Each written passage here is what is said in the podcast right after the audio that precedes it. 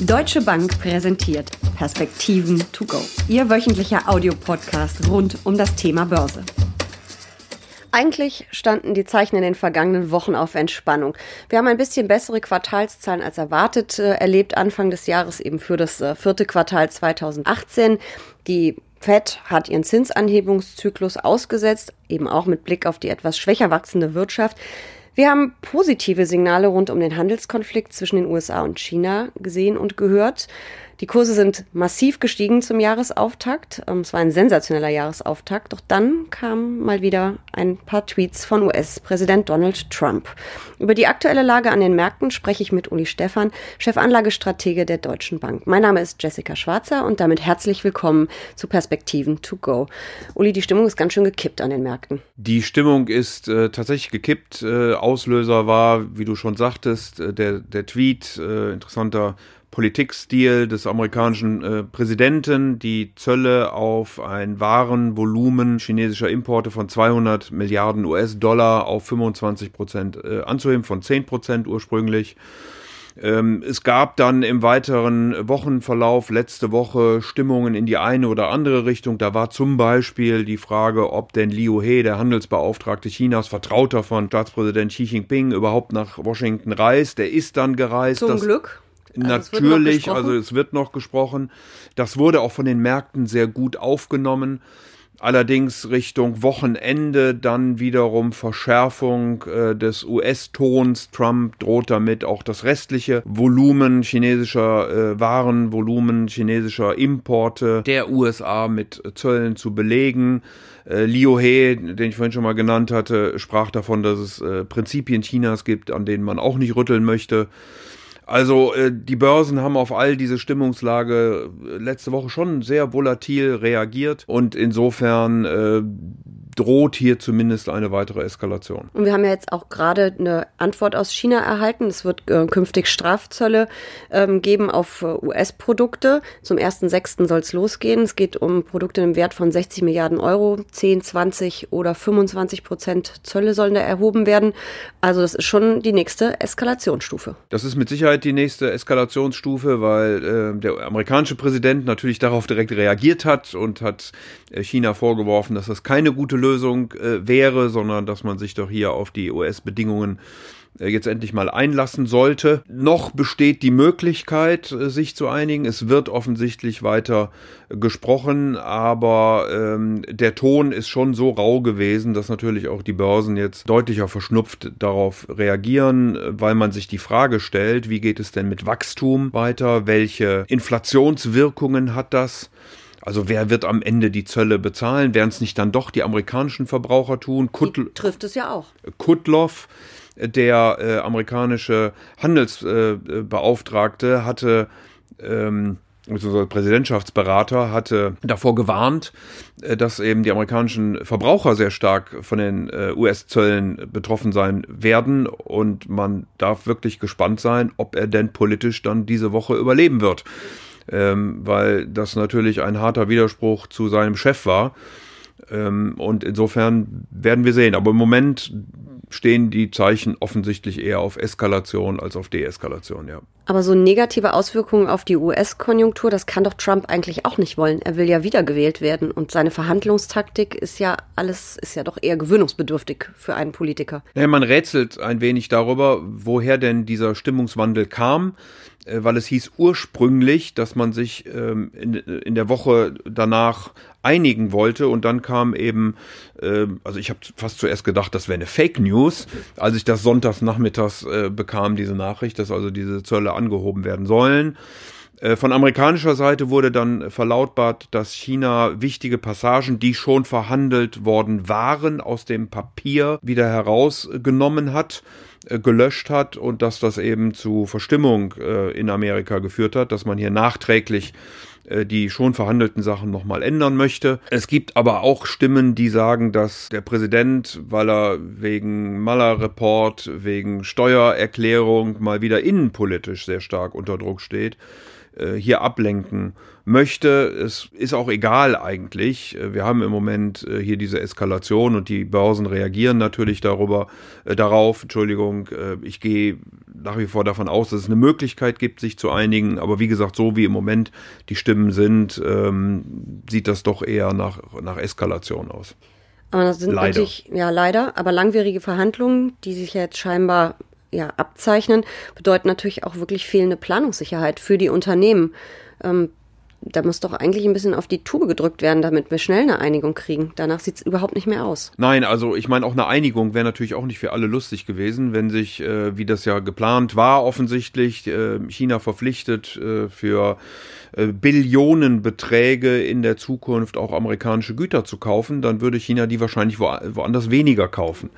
Also auch das muss man äh, berücksichtigen. Die äh, Zölle werden jetzt äh, die amerikanische Inflation nach oben treiben. Damit ist ein Stück weit äh, die, die, die Notenbankpolitik, die Geldpolitik, die ja sehr zu dem Anstieg im ersten Quartal äh, beigetragen hat, in Frage gestellt. Also will das jetzt nicht noch nicht völlig äh, dahin reden, aber äh, da wird man äh, drauf achten müssen.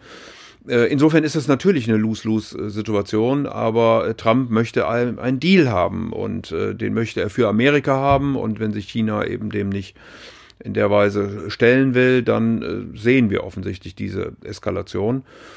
Ähm, und es droht ja am nächsten Wochenende dann direkt der, der nächste Punkt, wenn ja, nämlich richtig, wenn nämlich der amerikanische Präsident voraussichtlich darüber entscheiden wird, ob oder ob nicht es denn Zölle auf Automobile geben wird. Ähm, Japan führt eigene Verhandlungen mit den USA, die Europäer äh, könnten betroffen sein. Also ähm, das preist der Markt im Moment ein, äh, was er vorher als gegeben und äh, da wird eine Einigung kommen, gesehen hat, wird im Moment ein Stück weit in die andere Richtung gedreht. Ein bisschen untergeht ja im Moment, dass die äh, aktuelle Bilanzsaison, die Quartalszahlen, die wir sehen, eigentlich ganz gut sind. Ja, ganz gut bin ich nicht so sicher. Also wir haben in den USA ein Wachstum der Gewinne, nachdem jetzt ähm, über 80 Prozent der Unternehmen berichtet haben, von plus drei Prozent. Das ist besser als erwartet. Es waren nämlich das meinte ich auch, ja. minus zwei bis drei erwartet worden, aber es ist natürlich nicht gut. Ähm, in Europa liegen wir nach gut 70 Prozent der Unternehmen bei zwei Prozent äh, Gewinn plus. Äh, das ist auch jetzt nicht wirklich dolle.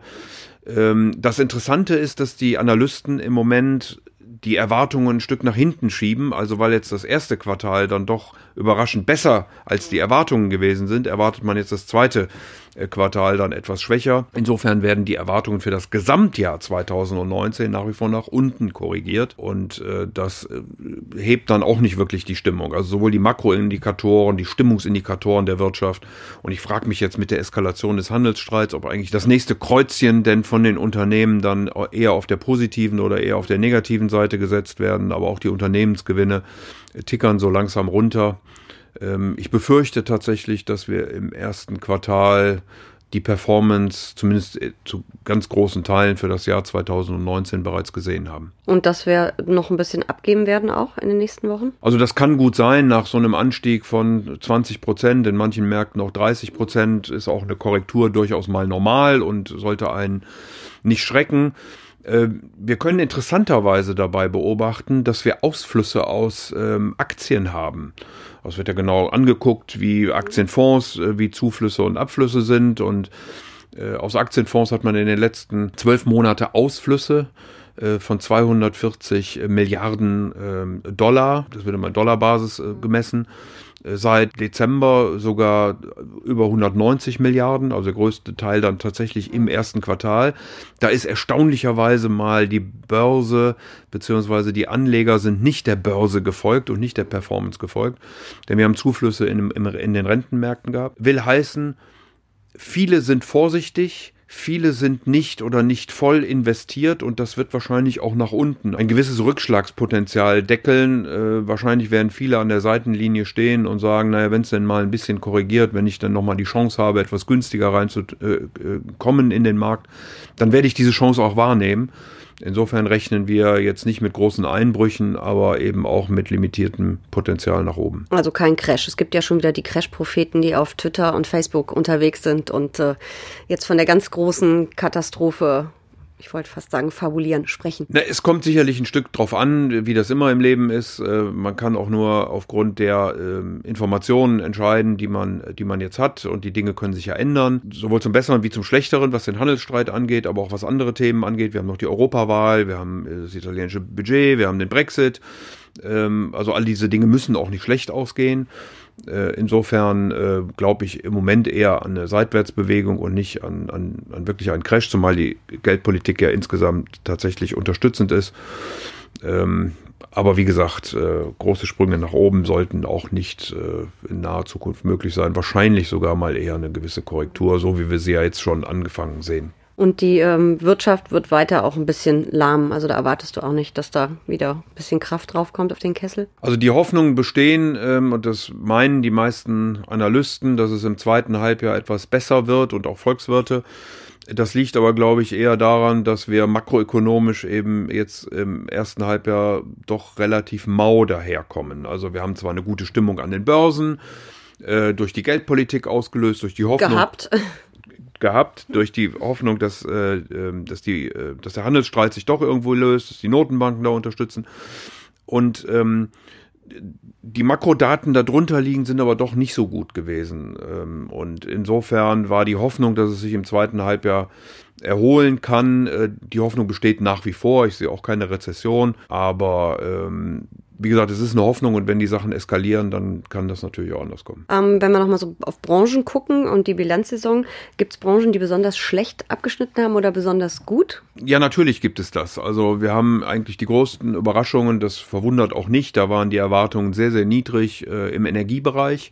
Die Ölpreise sind aber gut gestiegen und insofern äh, hat es da die ein oder andere dann tatsächlich äh, positive Überraschung gegeben, beziehungsweise äh, man hat besser berichtet als vom Markt geglaubt. Äh, insgesamt sind auch die Technologiewerte nach wie vor äh, relativ gut dabei, was die äh, Unternehmensgewinne angeht. Da sind aber auch die Bewertungen schon gut gelaufen. Nun glaube ich, dass all diese Dinge wie Cloud Computing, Robotik, Automatisierung, künstliche Intelligenz als großes Thema sicher sicherlich weiter eine Rolle spielen werden. Also äh, das läuft äh, relativ gut. Schwach läuft zum Beispiel Chemie, also die Zykliker, weil äh, die, die, wie gesagt, die Weltwirtschaft da so ein Stück weit runtergetickert ist, meidet die Börse und man sieht das dann eben auch in den, äh, in den Gewinnen ähm, ein Stück weit die Unternehmen, die sehr stark am Welthandel und an Zyklik liegen, die also nachgefragt wird, wenn es dann besonders gut geht.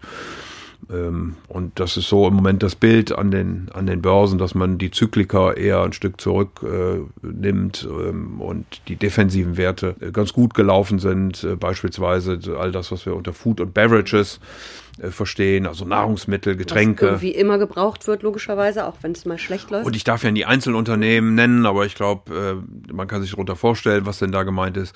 Äh, sicherlich gute Unternehmen, aber eben auch relativ teuer mittlerweile. Aber du würdest nicht sagen, jetzt komplett raus aus Aktien und erstmal den Sommer abwarten, sondern ein bisschen den Fuß vom Gas, vielleicht ein paar Gewinne mitnehmen, aber jetzt nicht ganz zu ängstlich sein. Nein, wir sind ähm, neutral, vielleicht ein Schnaps unterneutral im Moment ähm, investiert, wenn man sich aber, wie gesagt, die Geldflüsse anguckt, wenn man sich die Stimmungslage anguckt, wenn man sich auch anguckt, wie am Terminmarkt professionelle Investoren, gerade auch Hedgefonds, positioniert sind, äh, dann scheint das nicht so zu sein, dass man darauf wettet, äh, dass es jetzt hier einen größeren Crash oder größeren Abschwung gibt, sondern auch das zeigt äh, so eine gewisse Vorsicht an, aber keine Übertreibung. Und insofern würde ich mich auch nicht völlig aus Aktien zurückziehen, weil wie gesagt, also ähm, die Dinge können ja auch gut gehen und man weiß eben nicht, warum Trump im Moment so reagiert und wenn es tatsächlich nur die vorhin von mir genannten innenpolitischen Gründe hat, äh, dann können die natürlich auch nach Säbelrasseln irgendwann wieder vorbeigehen und es siegt dann doch noch die Vernunft. Das wäre ja das Beste für uns alle. Dann hoffen wir das. Danke für diese Perspektiven to go.